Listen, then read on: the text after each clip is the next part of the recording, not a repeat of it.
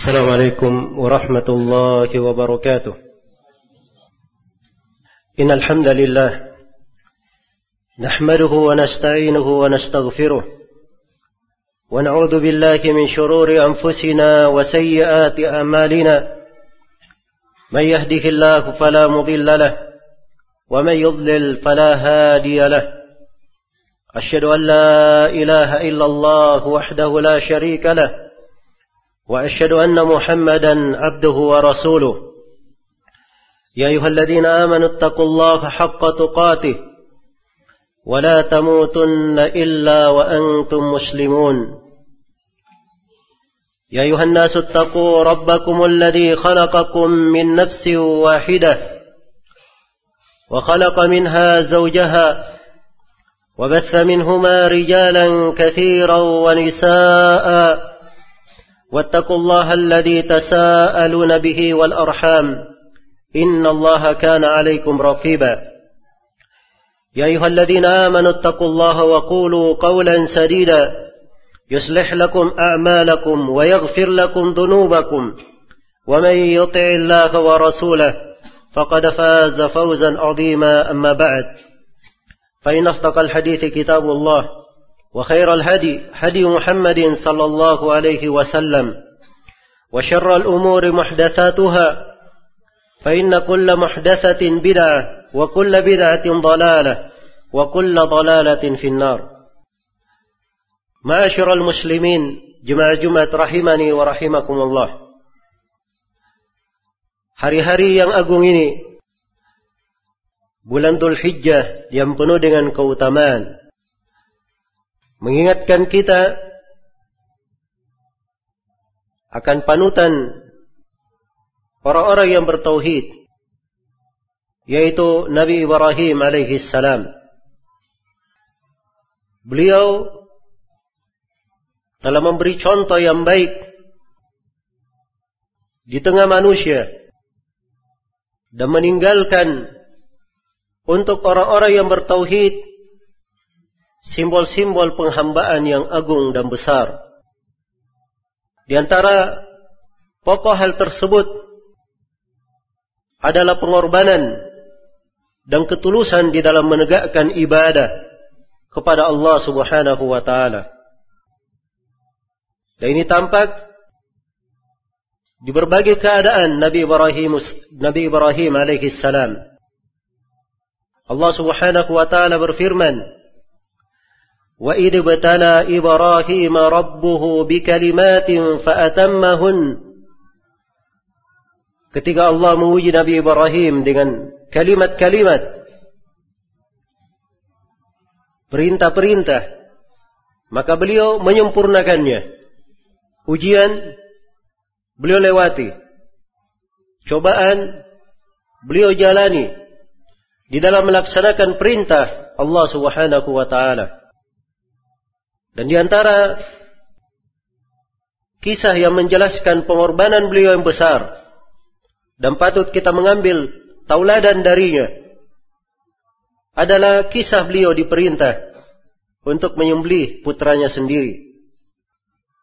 Setelah Nabi Ibrahim alaihi salam meninggalkan ayah dan kaumnya yang tidak menerima dari keislaman, membangkang terhadap perintah Allah, maka pada sebagian kisah beliau, tepatnya di surah As-Saffat, Allah Subhanahu wa taala menjelaskan ucapan Nabi Ibrahim وقال إني ذاهب إلى ربي سيهدين dan Nabi Ibrahim berkata sesungguhnya saya akan pergi kepada Rabbku sesungguhnya saya akan pergi menuju kepada apa yang diperintah oleh Allah subhanahu wa ta'ala pada hal yang memperbaiki keadaan dunia dan agamaku dan disebutkan oleh ahli tafsir beliau berangkat ke arah Syam.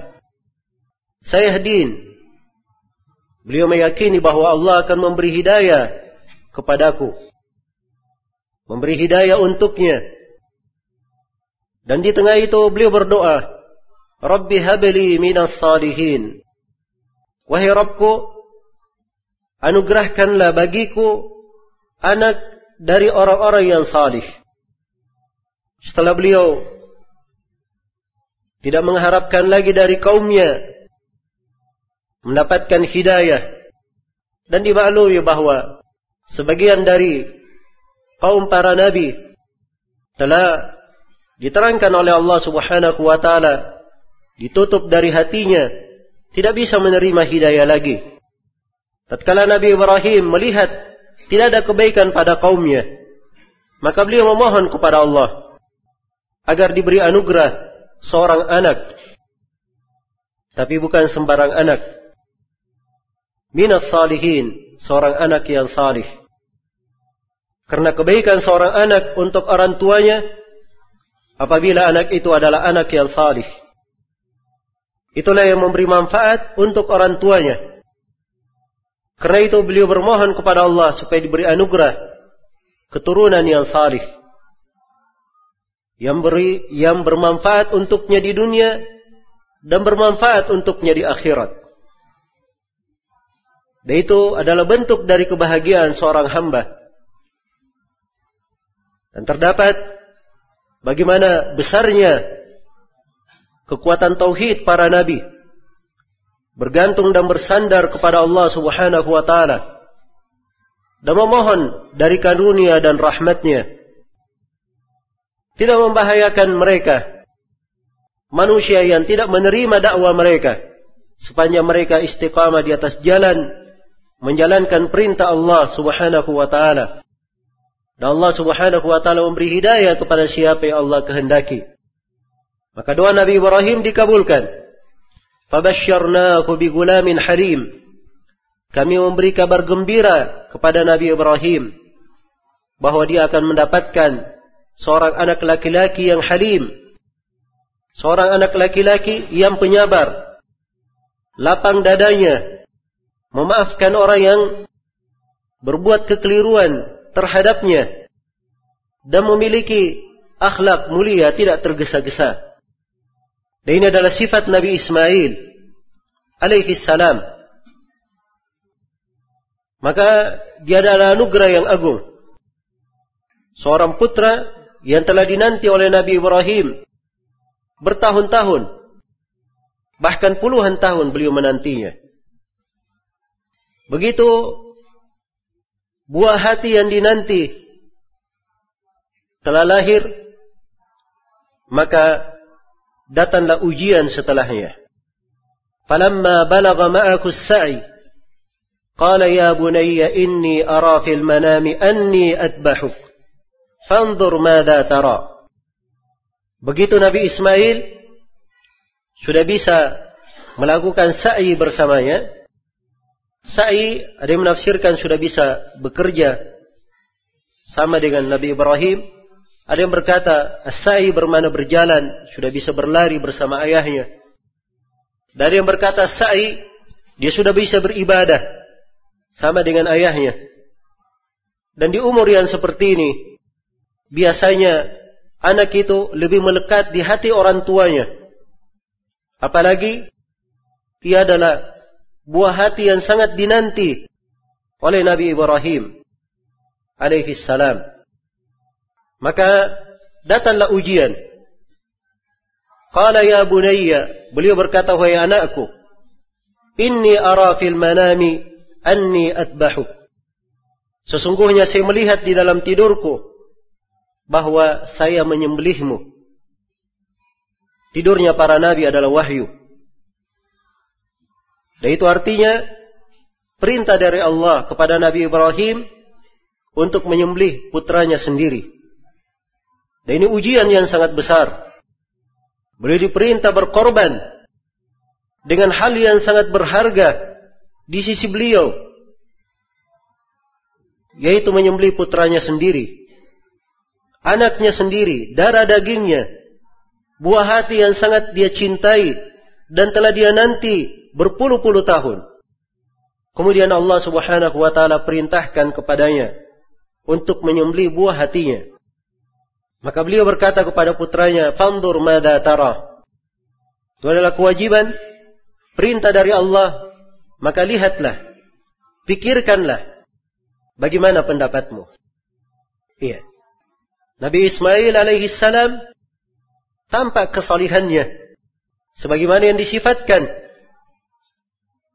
di dalam ayat sebelumnya dan tampak bagaimana hilimnya bagaimana kesabaran beliau maka beliau berkata qala ya abati fa'al ma tu'mar satajiduni insyaallah minas sabirin Nabi Ismail berkata wahai ayahku dia panggil dengan panggilan yang paling indah.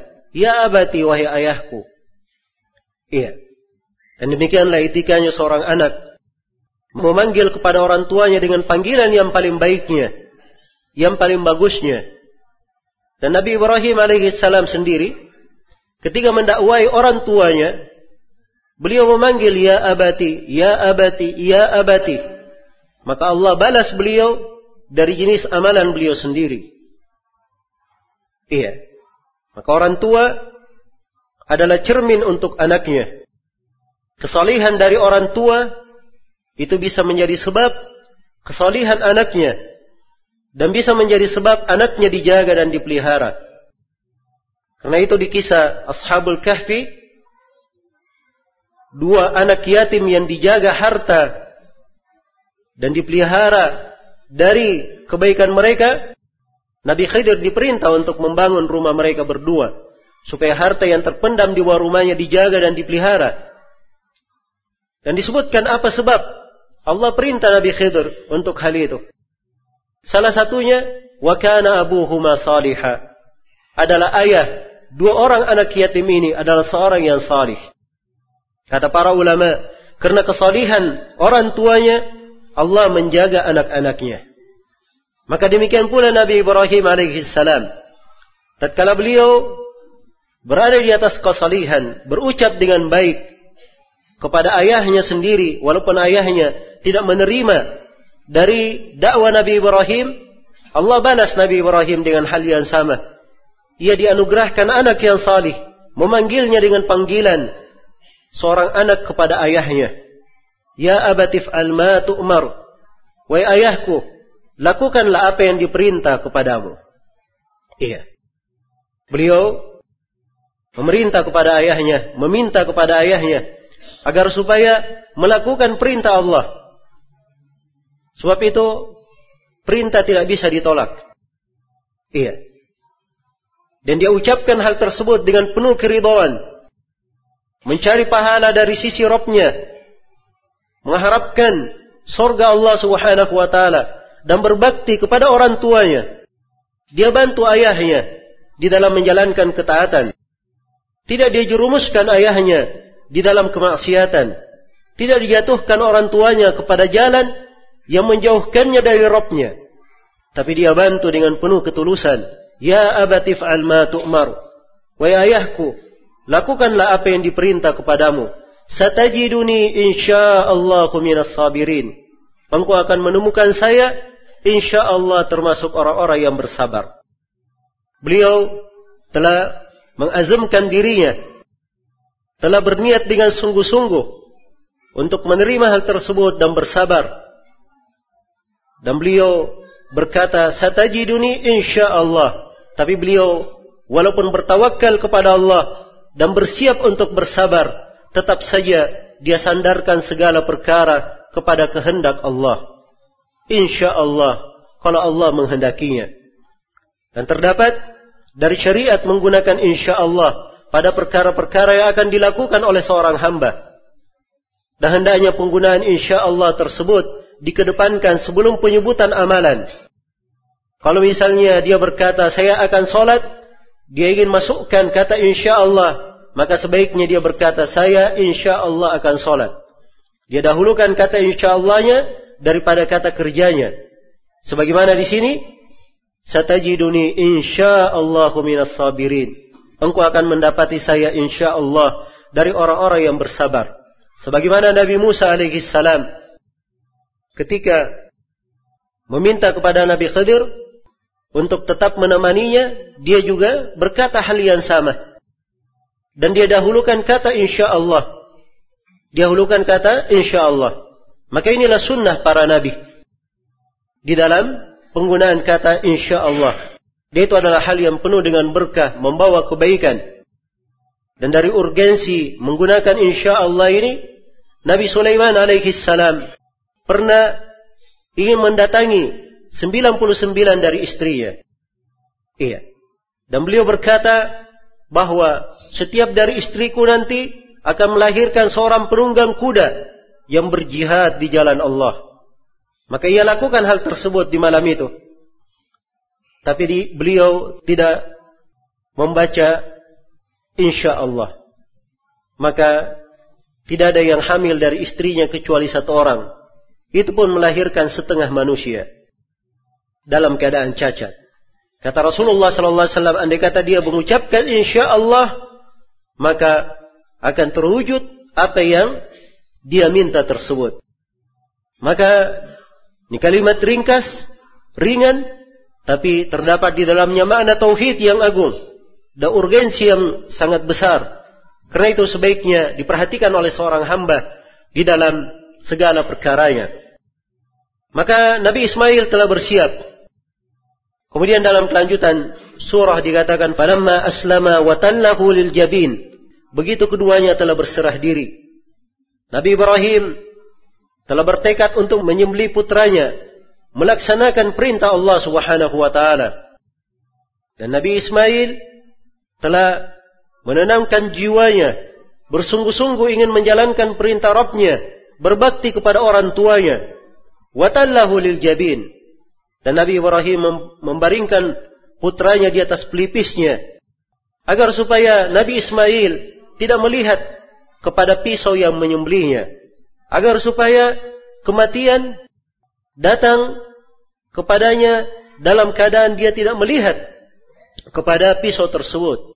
Dan disebutkan di sebagian buku tafsir bahwa Nabi Ismail berpesan kepada ayahnya bahwa apabila saya disembeli ikatlah dengan kuat agar saya tidak me, tidak meronta dan jauhkanlah bajumu dari diriku agar supaya tidak ada percikan darah yang menimpa bajumu sehingga membuat ibuku sedih. Dan beliau berpesan dengan pesan-pesan yang agung kepada ayahnya. Dan ini adalah pengorbanan yang sangat besar dari Nabi Ismail dan Nabi Ibrahim alaihi salam. Falamma aslama wa tallahu lil jabin. Begitu keduanya telah berserah diri dan Nabi Ibrahim telah membaringkan putranya siap untuk disembelih. Sisa dijalankan pisau tersebut. Wa nadainahu ayya Ibrahim. Maka kami pun memanggilnya, wahai Ibrahim. Dipanggil oleh Allah, ditahan beliau untuk melanjutkan. Qada saddaqta ru'ya. Sungguh kamu telah membenarkan, telah memenuhi perintah yang terkandung di dalam mimpi itu. Iya. Semuanya telah dilaksanakan oleh Nabi Ibrahim. Segala sebab telah beliau benarkan. Inna kadhalika najzil muhsinin. Demikianlah kami membalas orang-orang yang berbuat baik. Disebut beliau sebagai orang yang berbuat ihsan, menjalankan perintah dan Nabi Ibrahim alaihissalam adalah khalilullah, adalah kekasih Allah dan derajat al-khullah itu lebih besar daripada derajat mahabbah, derajat kecintaan. Dia derajat yang agung yang tidak menerima persyirikatan di dalamnya. Karena itu Nabi Ibrahim alaihissalam diinginkan darinya menuluskan cintanya hanya untuk Allah Subhanahu wa taala. Tatkala beliau memiliki kecondongan cinta kepada putranya, walaupun itu adalah cinta yang tabiat, maka Allah Subhanahu wa taala menguji Nabi Ibrahim. Dan tampak di belakang ujian bahwa beliau benar sebagai orang yang jujur, tulus cintanya kepada Allah Subhanahu wa taala. Karena itu kecintaan kepada Allah hendaknya selalu dijaga. Nabi Yakub alaihi salam tatkala kecintaannya kepada Nabi Yusuf sangat besar Allah Subhanahu wa taala mengujinya beliau dipisahkan dari putranya bertahun-tahun bahkan berpuluh-puluh tahun dipisahkan dari putranya yang kemudian akhirnya beliau bertemu berbagai kesedihan beliau alami hingga memutih kedua matanya itu adalah ujian-ujian dari Allah Subhanahu wa taala kepada hamba-hambanya agar supaya memeriksa dari ketulusan hatinya. kepada Allah Subhanahu wa taala. وناديناه أي يا إبراهيم قد صدقت الرؤيا إنا كذلك نجزي المحسنين Sesungguhnya demikianlah kami membalas orang-orang yang berbuat baik. Inna hadha lahuwal bala'ul mubin. Sungguh ini adalah ujian yang sangat besar. Wa fadainahu bidhibhin azim. Maka kami pun menebus anak itu. Nabi Ismail ditebus dengan sembelihan yang agung. Dibahasakan sembelihan yang agung karena terdapat di dalamnya syariat. Berkurban di belakang hal tersebut. Menjadi syariat orang-orang yang bertauhid, orang-orang yang memurnikan ibadahnya kepada Allah Subhanahu wa taala, syariat yang melambangkan ketakwaan, syariat yang menunjukkan kecintaan seorang hamba kepada Rabbnya, syariat yang menunjukkan kesyukurannya kepada Allah Subhanahu wa taala, syariat yang menunjukkan pengagungannya dan pembesarannya kepada Allah Subhanahu wa taala. Dan sebagian ahli tafsir menyebutkan pendapat-pendapat yang lain. Ada yang menukil dari Ibnu Abbas bahwa disembelihkan untuk beliau sembelihan disiapkan untuk beliau sembelihan kelak di sorga pada hari kiamat. Dan ada dari penafsiran yang lain tapi konteks ayat adalah lebih umum daripada itu. Maka hendaknya kita mengambil pelajaran dari kisah yang agung ini. Dan Nabi Ibrahim alaihissalam pernah diperintah oleh Allah Subhanahu wa taala membawa istri dan anaknya Ismail ke sebuah lembah. Di lembah tersebut tidak ada yang menghuninya. Lembah tersebut tidak ada orang yang bercocok tanam. Allah Subhanahu wa taala memerintah beliau untuk meninggalkan istrinya yang dia sayang, putranya yang sangat dia kasihi. Kemudian beliau diperintah untuk pergi meninggalkan tempat tersebut. Maka Allah Subhanahu wa taala memerintah Nabi Ibrahim untuk pergi. Beliau berjalan, tidak menoleh. Istrinya dari belakang mengikuti Nabi Ibrahim, memanggilnya. Namun Nabi Ibrahim tidak menoleh. Terus beliau berjalan. Dan istrinya tetap memanggil. Kemudian akhirnya istrinya Hajar berkata, Wahai Ibrahim, apakah Rabbmu yang, mem yang memerintah engkau seperti ini? Maka kata Nabi Ibrahim alaihissalam, iya, Allah yang memerintahku demikian. Tanpa beliau berbalik. Maka kata istrinya Hajar, kalau demikian, Allah tidak akan melantarkan kami. Kata beliau, kalau demikian, Allah tidak akan menelantarkan kami. Perhatikan dari pendidikan orang-orang yang salih. Dari perempuan-perempuan yang salih.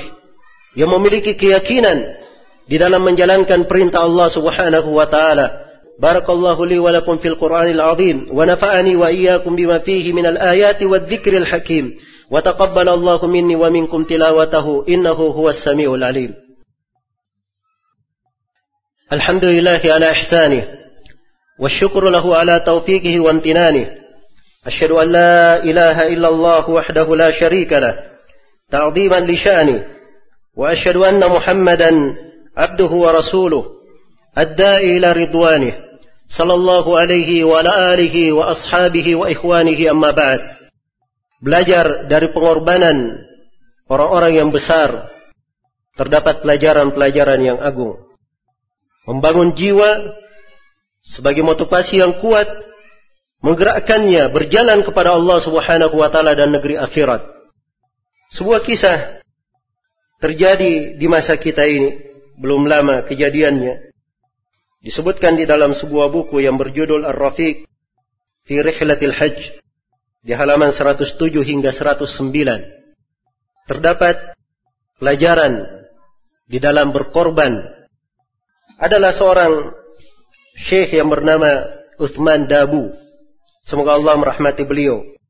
Beliau berasal dari Republik Gambia, ujung barat Afrika. Beliau tinggal di rumah sederhana pada suatu desa atau pada sebuah desa dekat ibu kota Banjul.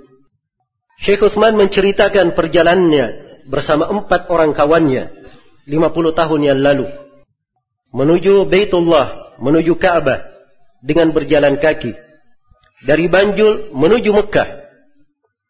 Beliau dan kawan-kawannya meretas benua Afrika dari barat hingga timur tanpa berkendaraan. Kecuali pada waktu-waktu yang singkat yang beliau mengendarai hewan. Hingga beliau dan kawannya tiba di Laut Merah guna menyeberang menuju ke Jeddah. Suatu perjalanan yang penuh dengan keajaiban Berlangsung perjalanannya selama dua tahun. Kadang mereka singgah di sebagian kota untuk beristirahat, bekerja, dan berbekal. Kemudian melanjutkan perjalanan. Beliau ditanya, bukankah haji ke Baitullah diwajibkan atas orang yang mampu, sedangkan kalian dalam keadaan tidak memiliki kemampuan? Maka Syekh Uthman menjawab benar. Namun pada suatu hari kami saling berbicara tentang kisah Nabi Ibrahim alaihissalam. Perhatikan bagaimana mereka termotivasi oleh kisah Nabi Ibrahim alaihissalam. Ketika beliau berangkat membawa keluarganya ke lembah yang tidak bertanaman di sisi Baitullah yang terhormat. Salah seorang dari kami berkata, kita sekarang adalah para pemuda yang kuat lagi sehat. Oleh karena itu, apa udur kita di sisi Allah? Jika kita kurang dalam menempuh perjalanan ke Baitullah. Apalagi kami merasa bahwa hari-hari yang bergulir hanya menambah kelemahan. Maka untuk apa diakhirkan? Kawan itu pun kata Syekh Uthman memicu dan memotivasi kami untuk menempuh perjalanan dan mengharap pertolongan Allah Subhanahu wa taala. Keluarlah mereka berlima meninggalkan rumah-rumah mereka dengan perbekalan yang tidak mencukupi lebih dari sepekan. Di perjalanan mereka ada berbagai kesulitan, kesempitan, kesesakan yang hanya diketahui oleh Allah. Betapa banyak malam yang mereka lalui dengan lapar yang hampir membinasakan mereka. Tidak terbilang malam yang mereka harus meninggalkan kenikmatan tidur lantaran kejaran binatang buas. Sering berulang, malam berliput ketakutan akan para penyamun yang menghadang di berbagai lembah.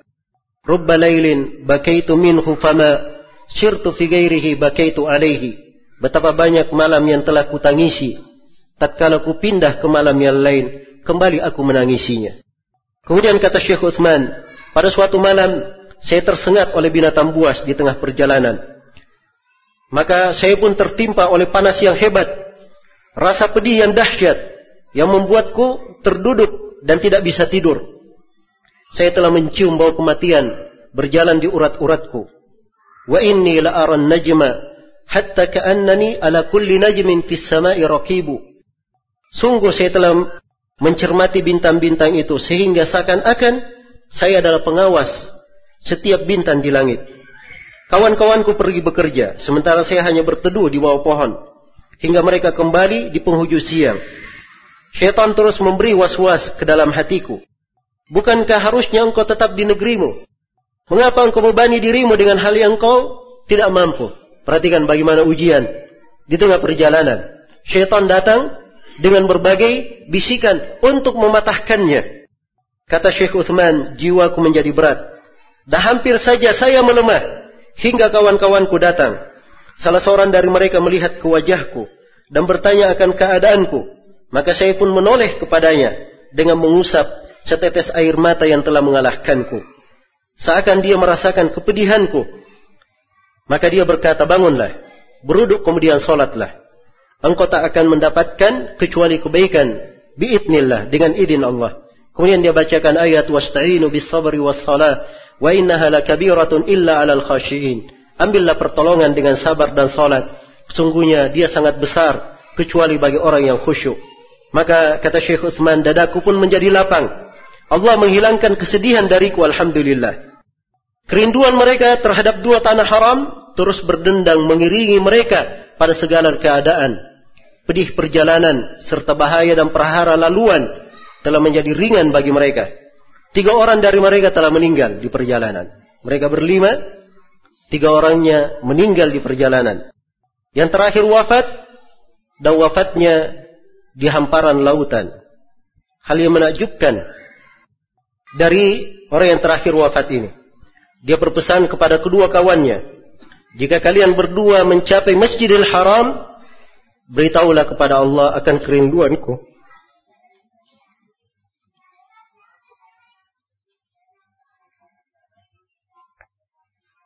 Dia berkata, jika kalian berdua mencapai Masjidil Haram, beritahulah kepada Allah akan kerinduanku berjumpa dengannya. Hendaknya kalian berdua meminta kepada Allah agar mengumpulkan saya dan ibuku bersama Nabi sallallahu alaihi wasallam. Mintalah kalian berdua kepada Allah agar mengumpulkan saya dan ibuku bersama Nabi sallallahu alaihi wasallam. Maka Syekh Uthman berkata, tatkala kawan kami yang ketiga ini meninggal, saya tertimpa gunda gulana yang hebat, kesedihan yang dahsyat. Itu hal yang terberat yang saya jumpai dalam perjalananku. Kawanku itu adalah orang yang paling sabar dan kuat di antara kami. Saya telah khawatir meninggal sebelum mendapat nikmat mencapai Masjidil Haram. Kata beliau, saya telah khawatir meninggal sebelum mendapat nikmat mencapai Masjidil Haram. Saya telah menganggap hari-hari dan saat-saat lebih panas dari bara api. Wa idza barakat nahwal hijasi sahabatun da'asyauku minni barqahal mutaminu. Apabila awan bergelgar dari arah Hijaz, maksudnya dari arah Mekah, kerinduanku yang penuh damai seakan memanggil petir tersebut. Kata beliau kemudian kami tiba di Jeddah dan saya sakit dengan sakit yang luar biasa. Saya pun khawatir meninggal sebelum mencapai Mekah. Saya berwasiat kepada kawanku, jika saya meninggal, kafanilah saya dengan ihramku. Saya berwasiat kepada kawanku, jika saya meninggal, kafanilah saya dengan ihramku. Dan dekatkanlah saya sesuai dengan kemampuanmu ke kota Mekah Barangkali Allah melipat gandakan pahala untukku dan menerimaku sebagai orang-orang yang salih. Kata beliau kami pun tinggal di Jeddah beberapa hari. Kemudian melanjutkan perjalanan ke Mekah. Napasku berhembus cepat. Kegembiraanku memenuhi wajah. Rasa rindu terus menggoyang dan mendorongku hingga kami tiba di Masjidil Haram. Kemudian Syekh Uthman terdiam sesaat. Beliau menyekah linangan-linangan air mata yang berderai. Kemudian beliau bersumpah dengan nama Allah. Kemudian beliau bersumpah dengan nama Allah bahwa beliau belum pernah melihat kelezatan dalam hidupnya seperti kelezatan memenuhi seluruh lapisan hatinya tatkala beliau melihat Ka'bah yang mulia. Kata beliau, tatkala saya melihat Ka'bah saya bersujud syukur kepada Allah. Saya terus menangis seperti anak-anak kecil menangis karena dahsyatnya keagungan dan karisma Ka'bah Betapa mulianya Baitullah itu dan sungguh penuh dengan keagungan. Kemudian saya mengingat kawan-kawanku yang belum dimudahkan untuk sampai ke Masjidil Haram. Saya pun memuji Allah Ta'ala atas nikmat dan keutamaannya. Kemudian saya memohon kepada Allah Subhanahu untuk mencatat kebaikan langkah-langkah mereka dan tidak mengharamkan pahala untuk mereka serta mengumpulkan kami semua di kedudukan jujur di sisi Allah yang maha berkuasa lagi maha mampu. Iya. Ini dari kisah sebagian orang-orang salih yang terinspirasi dari kisah Nabi Ibrahim alaihissalam. Menunjukkan besarnya semangat mereka. Banyak dari kita kesempatan terurai di depannya. Berbagai kebaikan Allah bukakan untuknya. Tetapi rasa malasnya lebih banyak. Seakan-akan tidak ada kematian setelahnya. Seakan-akan tidak ada alam kubur yang akan dia lalui. Seakan-akan tidak ada perahara pada hari kiamat. Seakan-akan tidak dia tidak akan berdiri di depan Allah mempertanggungjawabkan seluruh amalannya. Karena itu hendaknya kita semua bertakwa kepada Allah Subhanahu wa taala dan lebih menanyai kepada diri kita di mana pengorbanan tersebut. Di mana anugerah dan nikmat Allah tersebut kepada kita. Semoga Allah Subhanahu wa taala mengampuni segala kelemahan kita dan menguatkan kita semua di atas jalan yang lurus menerangi kehidupan kita dengan hidayah dan inayah sehingga kita lebih dekat kepadanya lebih dekat kepada surganya menjauhi api nerakanya dan saya bermohon kepada Allah supaya kita semua dikuatkan di atas keislaman dan sunnah di kehidupan dunia ini, di alam kubur dan tatkala kita semua kembali kepadanya. Aku luma tasma'un wa astaghfirullah li wa lakum wa lisairil muslimina min kulli dhanb innahu huwal ghafurur rahim. Subhanakallahumma wa bihamdik asyhadu an la ilaha illa anta astaghfiruka wa atubu ilaik walhamdulillahi rabbil alamin.